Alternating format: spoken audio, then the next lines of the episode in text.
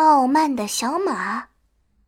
森林里住着许多小动物，有一匹小马，它十分的傲慢。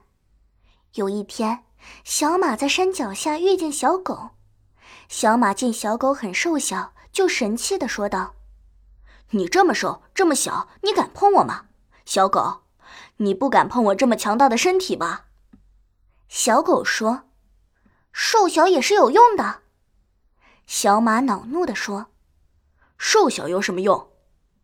小马刚说完，前方一块大石头就从山顶上向他们冲来，眼看就要撞上他们了。小马吓得发呆，不能动弹。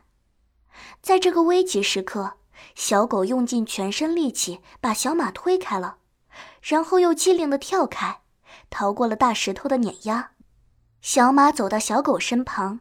红着脸，羞愧的说道：“对不起，我不应该嘲笑你的，我也不应该说你瘦小没有用。我这么对你，你还这样帮我，太感谢你了。我以后再也不这样了。”小狗笑了，说道：“只要你认识就好了，以后让我们成为好朋友吧。”从此以后，小马再也不傲慢无礼了。